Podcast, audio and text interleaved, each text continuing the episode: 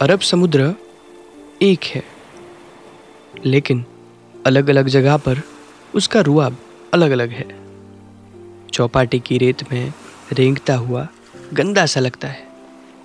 तो मुंबई की शान समान नरीमन पॉइंट पर साफ़ सुथरा लगता है, जुहू में कोकोनट और पाम ग्रुव से यारी करता हुआ गर्भ श्रीमंत लगता है, जबकि वर्ली के आगे पत्थरों पर अपना सिर पछाड़ते हुए यह दरिया गरीब आदमी जैसा लगता है। रविवार की शाम को चौपाटी या फिर जुहू बीच पर जाने वाले लोग समुद्र से मिलने थोड़ी ना जाते हैं।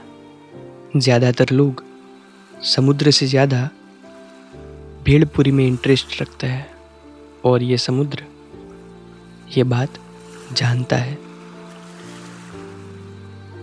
रात को दस बजे जब दरिया शांत हो जाए, तब मरीन ड्राइव पर चलते समय थोड़ी देर के लिए मुंबई रुक जाता है और नरीमन पॉइंट पर जाके कोई बेंच पर बैठा आदमी समुद्रमय होने का प्रयास करता है और प्रकाश की ओर अपनी पीठ रख के समुद्र पर पड़े उस अंधेरे का आनंद लेता है।